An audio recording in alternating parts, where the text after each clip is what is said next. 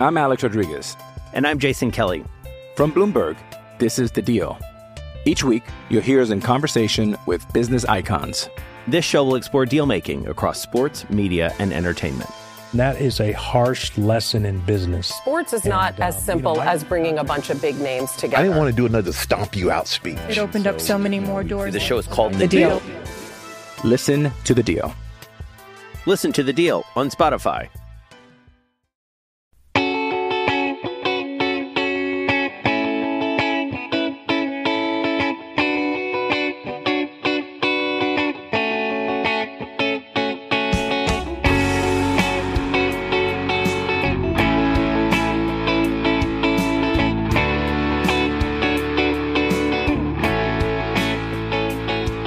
Welcome to a very special episode of Purple Insider. Matthew Collar, and joining me, author of Kings of the North, a tremendous history book about the Minnesota Vikings, Chad Israelson, second time on the show, but I thought, Chad, that you would be the perfect guest to talk about the passing of Bud Grant. And of course, having covered the team myself since 2016, I am very familiar with Mr. Grant and his legacy, but I've spent a lot of the day going back through NFL films and through your book and through the great history of Bud Grant. And it's a very sad day for everyone in the entire state of Minnesota.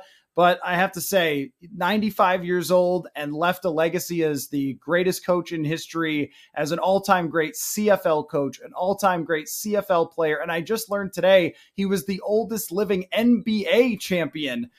Just an incredible life and legacy of Bud Grant. Yeah, he's a remarkable individual. And like you said, it's a sad day in Minnesota. I mean, he is the Vikings.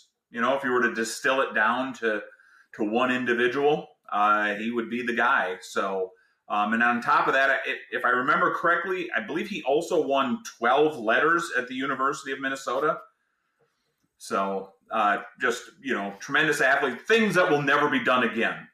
Oh, that's absolutely true. I mean, I don't know if anybody will be drafted in the NBA and the NFL ever again and play in both of them. And then it was actually a contract dispute that sent him to the CFL, where he put together that legacy. And I was just learning today that when he was 29 years old, they asked him to coach the Winnipeg Bombers because of his leadership on the field, that everybody knew he would be great if he coached the team. And then they had a ton of success. And there's even a statue in Winnipeg representing him as a coach. So even beyond what he did for the Vikings, he's got that legacy in Canada as well. Yeah. Actually, my family and I went to a Blue Bombers game last summer. We took a vacation in Winnipeg. And I mean, obviously I knew that he had coached there, but I had no idea there was a statue to him outside the stadium. So, you know, that was very cool seeing that. And, you know, when you think about it, I mean, this guy, you know, as I said, you know, without a doubt, he's the greatest Minnesota Viking, you know, whether he played or not. But, you know, he would be on the short list of greatest Winnipeg Blue Bombers. You know, if he's not number one, I mean, I can't speak to their history as well as I can the Vikings. But, you know, he's on that short list there as well. So, again, I mean, like, wherever he went, he had an incredible impact. You know, won championships in Winnipeg. Took, obviously, the Vikings to 4 Super Bowls. Just tremendous success in what he did, wherever he did, you know, in whatever it was in. I mean, as you mentioned, he's a professional basketball player. So, yeah, I mean, you look at a guy like Bud Grant, and, you know, he should have been writing books like, you know, How to Succeed, you know, rather than I mean, but that was also Bud Grant, right? He didn't want to do that. He wanted to be out hunting or spending time with his family. So, you know, good for him. Yeah, I was always amazed at the humility of Bud Grant as well, because like you said, I mean, there are very few people, not just in football, but in the state of Minnesota. It's almost like comparable to Prince in a way, where it's like Prince and Bud Grant are the two people you never speak ill of in the state of Minnesota. And yet he always talked about the most important thing to him was his family. And I wonder if you could speak to this as well, that he was not known as the coach who stayed at the facility at all hours. He was known as get our work done and go home and spend time with my family. And he was known for practices that weren't that long. And yet the man exuded so much toughness and his teams exuded so much toughness. And I think that there's just maybe should have been more coaches that learned from Bud Grant about his mentality toward handling players, because I think he was way, way ahead of his time as far as the understanding of the players needing to have a life beyond football and understanding that you could only push them so far and how to criticize players, how to get them to respect you. All of his philosophies on that are basically the same ones that like Kevin O'Connell is trying to use now. Yeah. I mean, that's a great analogy. O'Connell has that sort of laid back approach, although I'm sure he spends a heck of a lot more time at the office. But you're exactly right. I was watching, I've got a little library of NFL films, Vikings thing. So I was watching the 83 season recap, which is really, they do this 83 season in about 15 seconds, and then it's all Bud Grant, because that was the first time that he retired. And they talked about exactly that, where, he didn't stay in the, sleep at the office like a Dick Vermeil or whatever. And, you look at it and say, well, would they have won a Super Bowl had he done it? No. They didn't lose those games due to, lack of preparation. They wouldn't have gone to 6 Super Bowls or anything like that.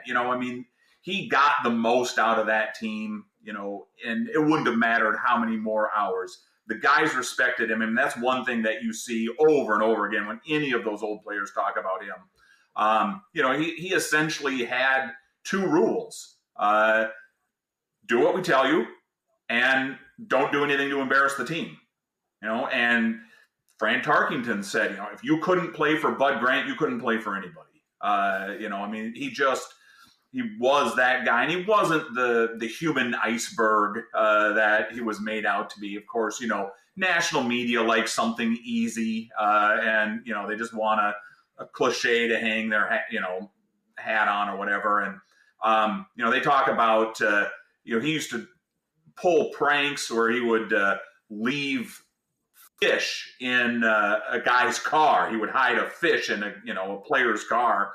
And of course you can imagine, how bad that would smell after a while. So, practical joker, warm human being, all that kind of stuff. But, I remember as a kid routinely, the Vikings were the last team to report to training camp.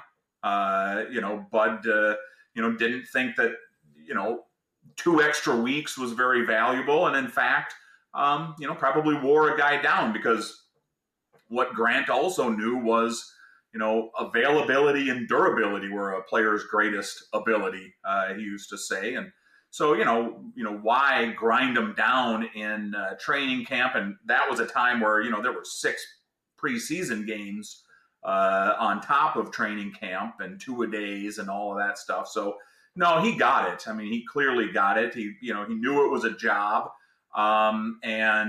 He treated his players like adults. They appreciated that, and they obviously responded to it.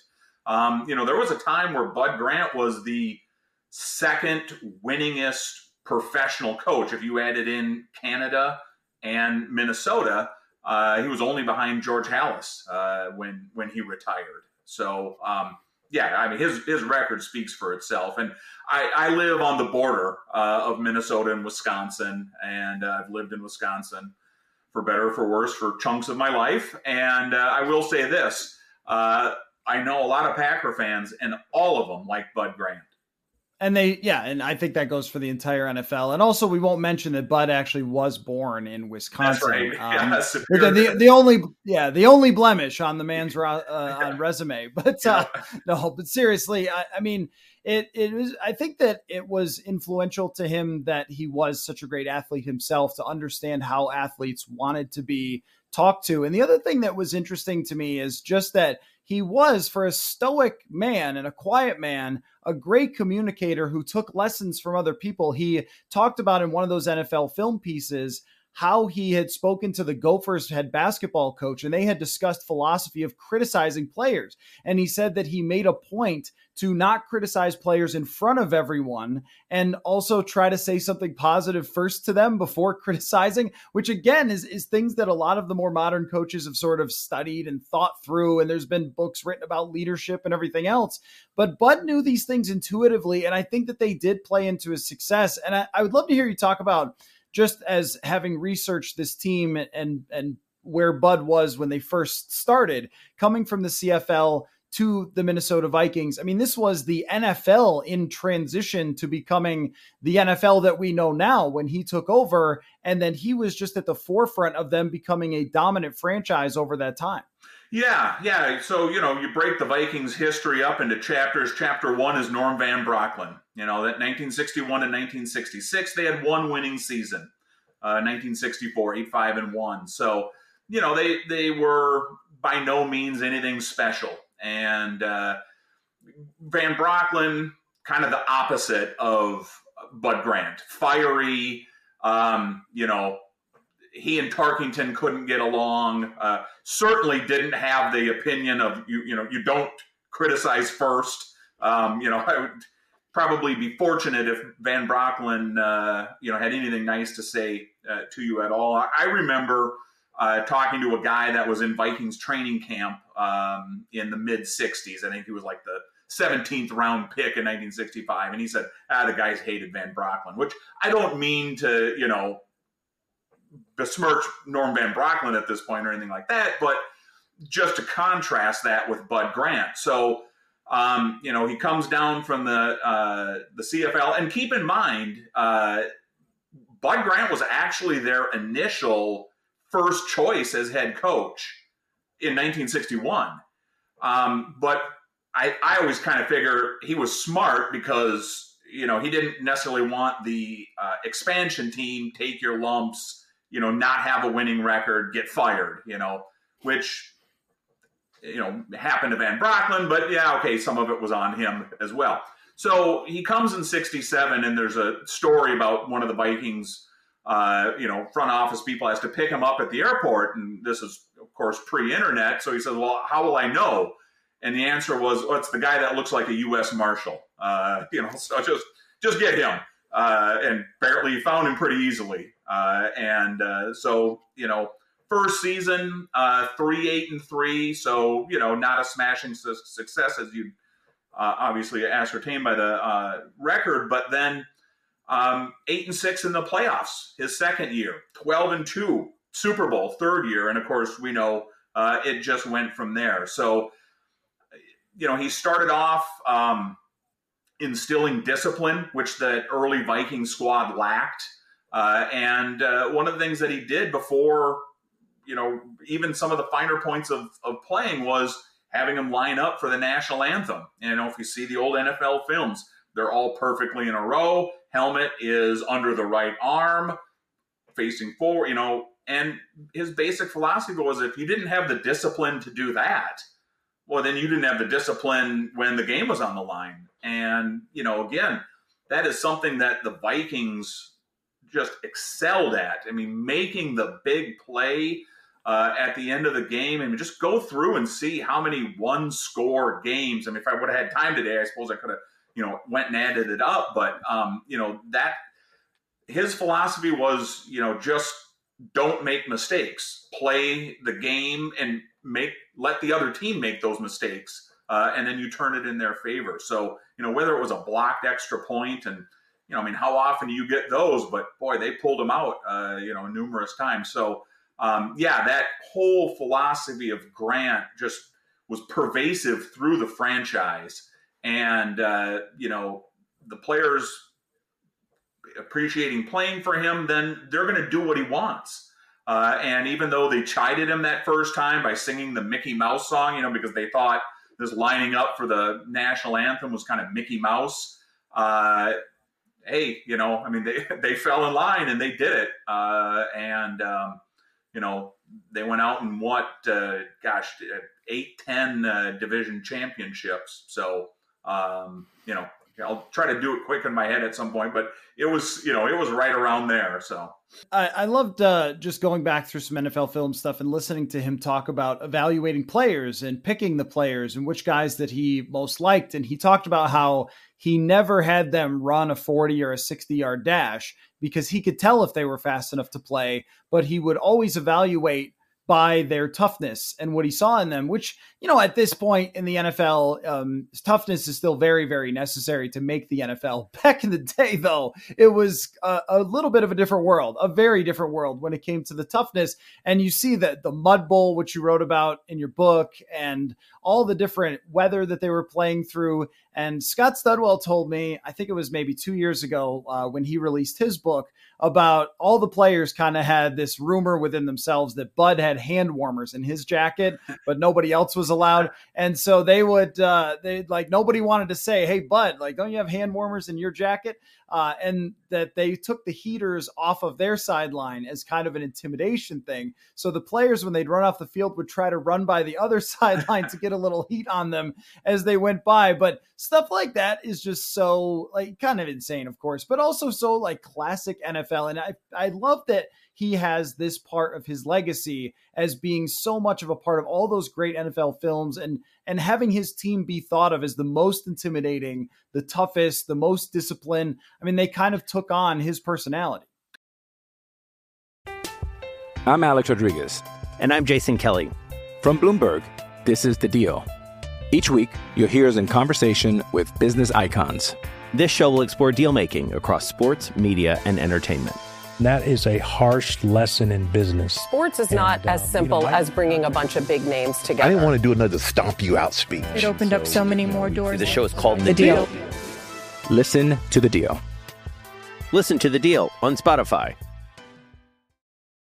When you need mealtime inspiration, it's worth shopping Kroger, where you'll find over 30,000 mouthwatering choices that excite your inner foodie. And no matter what tasty choice you make, you'll enjoy our everyday low prices, plus extra ways to save, like digital coupons worth over $600 each week. You can also save up to $1 off per gallon at the pump with fuel points. More savings and more inspiring flavors make shopping Kroger worth it every time. Kroger, fresh for everyone. Fuel restrictions apply.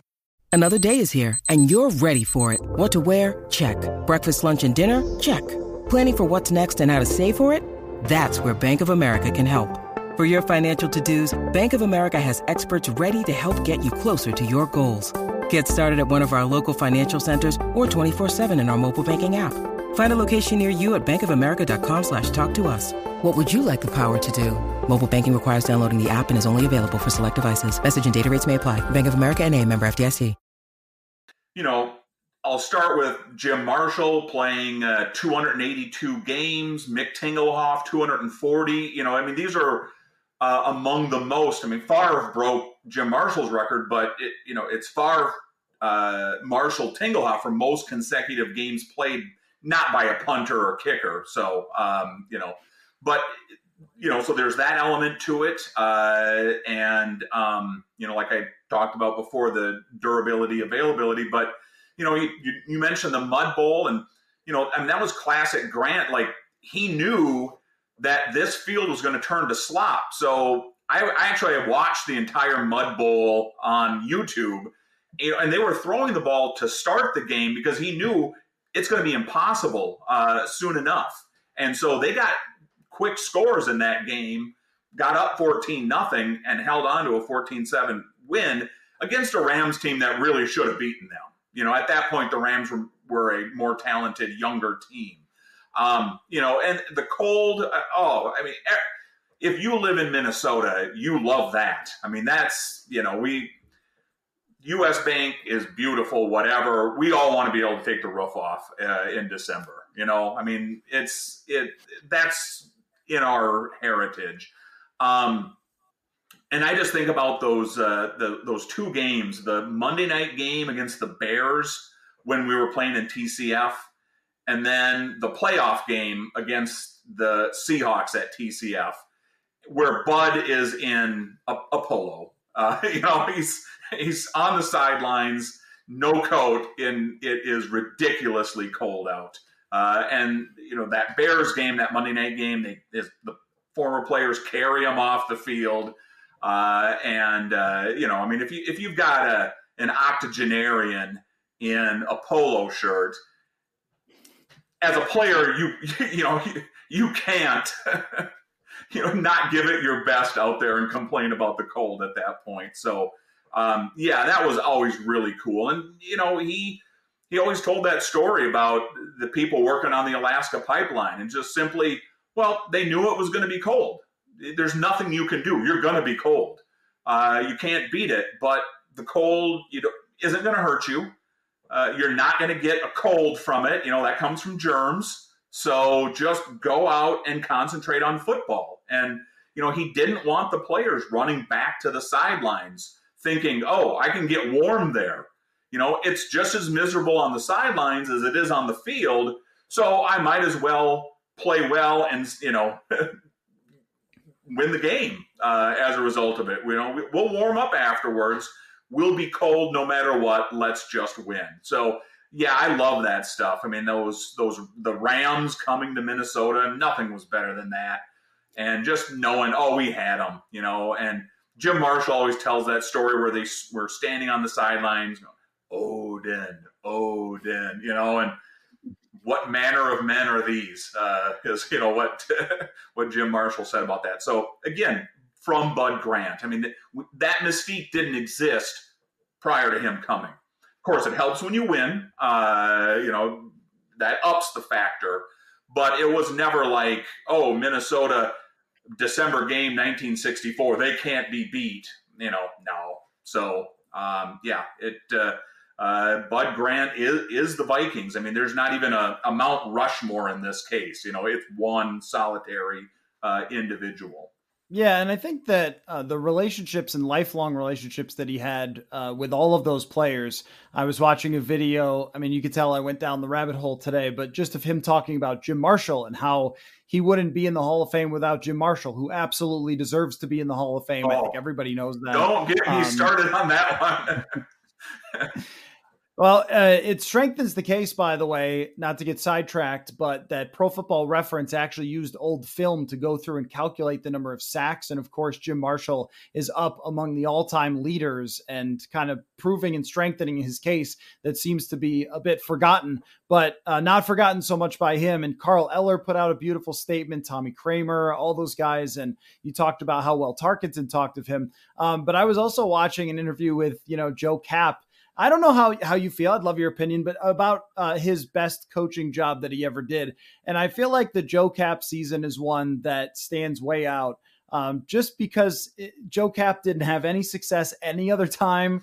And it was such a great and successful team that they put together. And also Joe Kapp kind of, even though like Bud Grant was so hard in his approach, but also he had a big personality. Tarkenton ran around with the ball and had a personality. Like those guys were kind of allowed to do that. But I don't know what you think his best coaching job is. I would probably look at the Joe Kapp season. Yeah. So, I mean, 69 would definitely be one of the first ones that comes to my mind. I might look at some of those sort of tail end years of the great teams, where they 1977, for instance, they finished 9-5, but made it to the NFC Championship game after upsetting the Rams in the Mud Bowl. Because that was a team that had aged out pretty significantly, it almost seemed like smoke and mirrors, to get them into the playoffs and then win in the playoffs as well. So when you talk about the 69 team and Joe Kapp, I mean, they used to say not much more on the ball, but the commissioner's signature, I mean, it just, boy, I mean, I don't have that kind of toughness, but my arm wouldn't have been too much worse than Joe Kapp's, it seems like at that point, no, I mean, he was a leader, I mean, that no doubt about that. And Joe Kapp was, a guy that people rallied around on that team. And I think that was kind of, what you were getting at too, is that part of the key to Bud's success is he just let them be who they were. Joe Kapp didn't have to throw the prettiest spiral, but you know, he's going to knock out that Browns running back in the NFL championship game, you know, knock him out cold.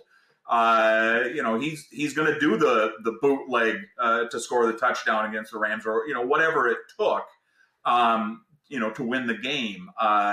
You know, I always remember hearing stories about like the guys would race from Mankato when training camp broke, you know, go up 169, you know, which again, a person with a little bit more, you know, control freak in him might have, you know, disallowed that sort of thing. But yeah, I think the Vikings had a lot of colorful characters. And, you know, one of the NFL Films things that I saw today was interview with Jim Klobuchar, and he was saying that Chuck Foreman did a kind of a poll on the bus one time, you know, on the way out of a game from Detroit. And, you know, like if you were in the jungle or, you know, life and death situation, who would you want?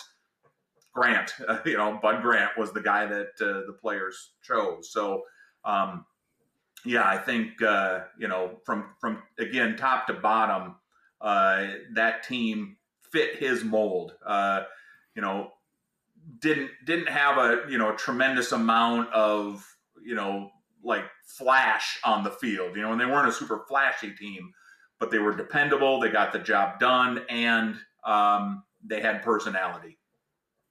I wonder what you think about when you think of the end of his career, because it was kind of strange, right? He wanted to retire and the whole thing. And then Les Steckel was one of the biggest disasters in NFL history. and then Bud came back to coach for that one more year. I mean, I don't know what you know about that, because I don't know a whole lot about that year that he came back, but I kind of imagine it being like, I can't let this go as a complete disaster. So I have to come back and coach it for one more year to just get it on the right track with Jerry Burns, which is also a part of Bud's legacy as well, that he had Pete Carroll on his staff, and Pete Carroll had done articles about this and tweeted about it today, that he was one of the people that their energy matched up. And you can see the Bud influence in Pete Carroll. He doesn't have the hugest tree because it didn't work the way that it does now. I think coaches stayed a lot more with their teams. But I think it is part of it that Jerry Burns took a lot of his same type of philosophies and ran with them. So I wonder what you think of sort of the end and then his legacy after he retired. Yeah. And I throw in Buddy Ryan. He was a Vikings coach. Yeah, so I was 13 when Bud retired the first time, and, you know, that was like end of the world, right? I mean, you know, just like death in the family kind of thing to my friends and I, because we were fanatics at that age. And so obviously 84, total disaster. We don't need to get into that, right? More Bud, less Steckel. And then that return, one of the great stories of that for me is, well, A, it was just so exciting. It's like, oh, thank God he's back, and he's going to save us from, you know, this debacle. But they played the defending Super Bowl champion 49ers in the first week of the season and beat them. You know, had no business beating that team. I mean, we all know the 80s 49ers are one of the greatest football teams in NFL history. 28-21, it was in the Metrodome. Rufus Best just went nuts. I have the stat line in my book of what he did that day, but it's crazy with fumble recoveries and forced fumbles, interception. I mean, he was just a machine. You know, you just thought, wow, you know, we're going to the Super Bowl now. Of course, they didn't have the talent level to quite get that, but, you know, Bud, I mean, you know, he loved the Vikings enough, you know, whether he wanted to go out and hunt, he knew it couldn't be like this. You know, I mean, they're just, he had to right the ship, you know, the Viking ship, right? And everyone realized, yeah, we should have hired Burnsy in the first place and, you know, gone on from there. So, you know, in a lot of ways, I'm thankful for that year, because it also then helped to set up one of the most exciting periods, you know, in my viewing ship of the Vikings. Keep in mind, I was born in 1970. I only actually remember watching one of the Super Bowls.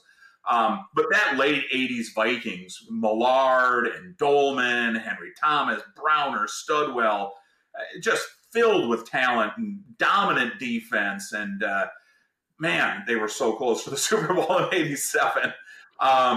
But, you know, I mean, that I don't think that would have happened without Bud's return, you know, because I think and I vaguely remember that, you know, Bud came back with the understanding that Burns would come back, because Burns would not have stuck around as offensive coordinator for another coach. And, you know, since we're talking about it, there is a guy who's also underappreciated in NFL history. You know, the West Coast offense, whatever. I mean, Chuck Foreman was leading the league in pass receptions in the mid-1970s. You know, that was a rarity. He had, I think, 73 catches in 1975. So Burns was very innovative. And he'd been on the staff. He'd been on Lombardi's staff prior to coming with Grant. So the guy had been in like 5-6 Super Bowls in his career. So, again, you know, that was Bud, you know, recognizing talent, and Burns was it. So, yeah, that comeback year of Bud's was so exciting. I mean, that was just something from heaven for a Vikings fan. Yeah, and then just a couple of years later, like you said, playing in the NFC Championship game, and we won't rip open old wounds, but I think that's the one that if they had made the Super Bowl, they probably would have won. Of all of them, or you could say I'm pretty certain that would have been the case, just considering what Washington did in that Super Bowl with Doug Williams. So anyway, but yeah. I've ended the last sentences with "oh well" anyway. Well, right. We won't get into it, but you know, I will say that in that same NFL Films interview, and I tweeted this out, people can go back and find it or just search Bud Grant NFL Films into YouTube. But he was talking about losing the Super Bowls and how it didn't really keep him up at night. I mean, he said he kind of made a joke about, you know, if you think too much about your regrets, you'll have gray hair, which he had gray hair like his whole life. But, you know, I thought that was interesting that he basically thought I kind of did the best that I could and got him to 4 Super Bowls and don't have regrets, and kind of saw his family as something he wanted to spend time with. But he always had such an unbelievable passion for the Vikings. One thing that I put in my article kind of writing up about him is that he, late in his life, had a cart that he would go around in. And he always had, and I'd see him at games and sometimes at training camp, he always had a Vikings hat on and the cart was purple. Like everything about him was Vikings. And one of the cool stories that Kevin O'Connell told the other night when their PR man, Bob Hagan, announced his retirement and had a retirement party, Kevin O'Connell spoke a little bit and talked about how he had lunch every week this year with Bud Grant, that Bud had an office in TCO Performance Center in Winter Park before that, and he would have lunch with the coaches and get together with them. And what an incredible experience for Kevin O'Connell. And I just think that Bud stayed in town. He did not go live in Florida or Arizona. He loved the cold. He loved the outdoors here, and just kept such a close connection to this organization. And, you know, you would expect from somebody who coached them for a long time, but it was really in his blood, the Vikings organization. I thought that was just such a cool story that 95-year-old Bud Grant came to the facility each week to sit down with the head coach and still talk ball. And he still did great interviews, even until he was 95 years old, that he was going on radio and everything else. But I can't imagine what a cool experience that must have been for Kevin O'Connell. Oh, you know, just the knowledge that you could glean from, you know, probably just osmosis, you know. I mean, Bud wouldn't have even had to say much. So, yeah, I mean, you know, what a towering figure in the world of coaching. Just success, again, Winnipeg, Minnesota. Yeah, that's very cool. I mean, I would love to hear, I hope I hear in the coming days a little bit more of what O'Connell has to say about his time with Bud. I remember as a teenager, my mom lived in Woodbury, and she would take me over to Winter Park from time to time. And that was in the day you could just walk in. You just walk in the front door, get met by the secretary, and she'd say, "Oh, yeah, Bud's in the office today. You know, if you want to stick around, you know," and whatever. He was busy, and I never got that interaction, but he just always seemed so extremely approachable, because, you know, I don't think he looked at it like, you know, I'm an NFL coach, which is, you know, one tier down from deity. You know, I mean, it just he was humble. He, you know, looked at it as a vocation. And, you know, I think when you're really, really good, you don't need to act any other way than humble. You know, I mean, he just very comfortable. It's always seemed who he was, like you said. And I've seen that in NFL films where he said, yeah, you know, what would I have gotten? You know, a little bit more money or something, you know, like I've got enough. Everything's fine. You know, in that 83 season, he talks about, hey, yeah, my kids, you know, I've got one kid going to college yet. That's, you know, got everything I need. It's all taken care of. So, yeah, I think, you know, the league will never probably be that again. You know, I mean, it's just too big. But I think we all agree that if it was a little bit more Bud Grant-like, people would appreciate it, you know, for more than just sort of the spectacle that it is. You know, there's been a human element that's lost to the game. Because I know, you know, talking to my uncle, like, you know, he would go to the Albatross in Mankato and, you know, watch them chug pitchers of beer and, you know, as contest after training camp. You know, I mean, I think we would all like a little bit more of that. You know, so Bud certainly represents, you know, now with him passing, it's sort of like a bygone era for sure.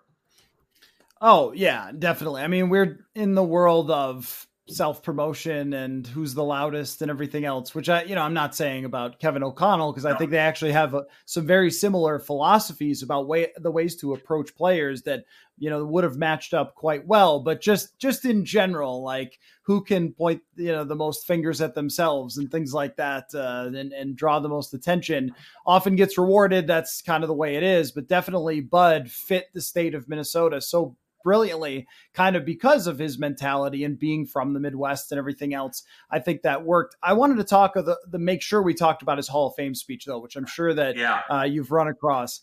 Even though it is true that he treated it like a job and he wanted to separate family and everything else, it was that moment that you really understood what it meant to him. And, I think it's John Michaels was their offensive line coach. And he talked to a local news station that day, again, YouTube, and said, that's the most emotional I've ever seen it. But he said, I think that was the real Bud Grant that we just saw.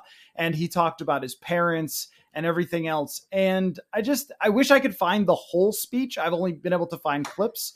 So if you know a place, pass it along, but it's just beautiful in the way that he talked about it and how emotional he got, which was never what you ever saw from Bud Grant, but kind of that one opportunity to show everyone how much football mattered to him and how much his career and all the players and all the people that helped him there. He got emotional talking about his offensive line coach and everything. I mean, it was just really special. And Sid Hartman was the one that introduced him. And those two had the long, long time relationship going back to the Minneapolis Lakers. I mean, there's just so much in that speech from Bud Grant. Yeah, I remember kind of getting choked up, you know, seeing that, you know, at one time. And I haven't had a chance yet today to go, you know, research everything I'd want. But, you know, I remember the gist of it was something like, you know, my dad told me, you know, stand up tall, you know, tall enough so they can see you, speak loud, you know, but then basically keep it short enough so they don't get sick of you. Or, you know, I don't remember exactly the words that he used, but that was the gist of it. And, you know, I mean, it was just such a classic sort of old school, you know, mentality. But, yeah, his emotion, I mean, none of us had seen Bud Grant respond in that way. I mean, you know, whatever, 4 Super Bowl losses and, you know, he looked like the same guy, you know, remarkable wins. He looked like pretty much the same guy, you know. But, yeah, that really shows you, you know, like kind of the reward of a career well lived, you know, that he got obviously what he deserved, Hall of Fame, no question about it. But yeah, it meant a lot to him. And I'm sure he was thinking about obviously his parents and, you know, the dad who gave him that great advice, you know, wishing he could have been there to see his son, you know, receive the highest honor a person in his position could get. So yeah, you know, and just with Bud passing today, you know, I mean, it's made me think about, you know, some of the guys, you know, my grandfather, my father-in-law, whatever, you know, that I've lost that, you know, kind of still that represented sort of that old school sort of thing. So, you know, yeah, there's absolutely, Viking fans of all ages can relate to Bud Grant. I mean, a kid who's 9, you know, if he watches that speech or she watches that speech, you know, they're going to get it. You know, they're going to understand what this guy meant to the state of Minnesota. Yeah, the way that he finished off the speech was he said that if his father was still alive, he would have said, "The kid made it. He finally made it." And it was just such a great, and he said it with so much emotion in his voice. So great. And just all the people that I've gotten to know in the media, and this includes people who work for the Vikings, sometimes there are younger people who are coming in and they're going to cover the yard sale or something else like that. And they don't know Bud and they've never met him and yet end up forming relationships with him that lasted throughout his lifetime. And I think that's really spoke to his kindness. He let people into his life and opened himself up to people he didn't know very well. But if it was the Vikings, Vikings.com reporter, Lindsey Young did a great piece about letters that had been sent to Bud Grant. He gave her those letters that he had and she wrote about them and things like that. So he was very open to a lot of people and treated people with, you know, graciousness and kindness all the way through his life. I mean, all of these things, what a legacy to have, not just that you're one of the most successful people ever, but also everybody can speak to the experience that they had with Bud Grant as well. I wanted to, before we wrap up, Chad, I want to read this quote from, again, one of the NFL Films things. It was just so good. And, you know, Steve Sable and all of his stuff, it's just, you know, this incredible. But Steve Sable, it's amazing. And he had to sit down with Bud and he said, Bud is one of my favorite of all time. So he put a little extra into this, but he read a quote that had influenced Bud Grant, and it was from a Chinese philosopher from 500 BC, because of course it was, right? And I'll read you the quote and you can react, and that's how we'll finish it. The quote was, "A leader is best when people barely know he exists. Not so good when people obey and acclaim him. Worse when they despise him. But a good leader talks little when the work is done, his aim fulfilled. They will say, 'We did it ourselves.'" Perfect. Just perfect Bud Grant. Yeah, absolutely. You know, he never drew attention to himself on the sidelines. You know, and yeah, I'm not knocking, say, a Mike Ditka, but, you know, he was clearly the coach of the Bears, right? You know, I mean, it was like waving stuff around, whatever. So, yeah, I mean, a good leader, you barely know he's there. And I think, you know, again, to a player, they would walk away with that sentiment that, you know, Bud sort of provided the foundation, the groundwork, whatever you want to say, for their success. And, you know, we did it ourselves. So, you know, not a micromanager, obviously. You just, you know, anywhere any of us have ever worked, wouldn't you want a manager, a president, a leader, whatever, coach, you name it, that had those kind of qualities? And they're obviously rare because, you know, there's more flameouts than there are Bud Grants. So it's, you know, it's a heck of a epitaph to have. So. You know, with the, you know, for my money, the greatest sports figure in Minnesota history. I agree. Yep. I think hands down. And it is a sad day because of his passing, but also an opportunity to celebrate Bud Grant. But I feel like we never missed that opportunity in Minnesota, which is a good thing, that no matter what it was, if there was a chance to write more or interview him or celebrate something he did for his legacy, people did that. Your book, Chad, Kings of the North, is great. Oh, I have it in the house.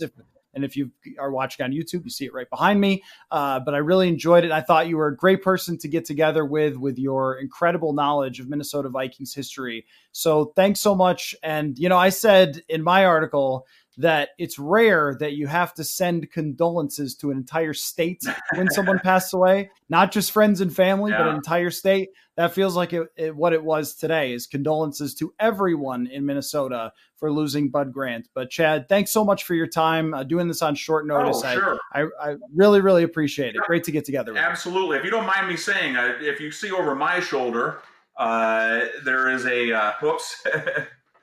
Wrong shoulder. Yeah, there we go. Right there where the blue thing is on. That is actually a light from Met Stadium. When they were tearing it down when I was 15, my mom took me there, and I've got bricks and stuff. And, you know, I just wanted to point that out because, you know, those early Viking teams meant so much to me. And Bud Grant as a coach, you know, I mean, he was – you know, one of my heroes as a kid. So, I just wanted to point that out. So. Yeah. Again, I mean, your passion for Vikings history is exactly why I thought of you when this happened, of someone to talk with. So thanks so much again. Thank you for having me.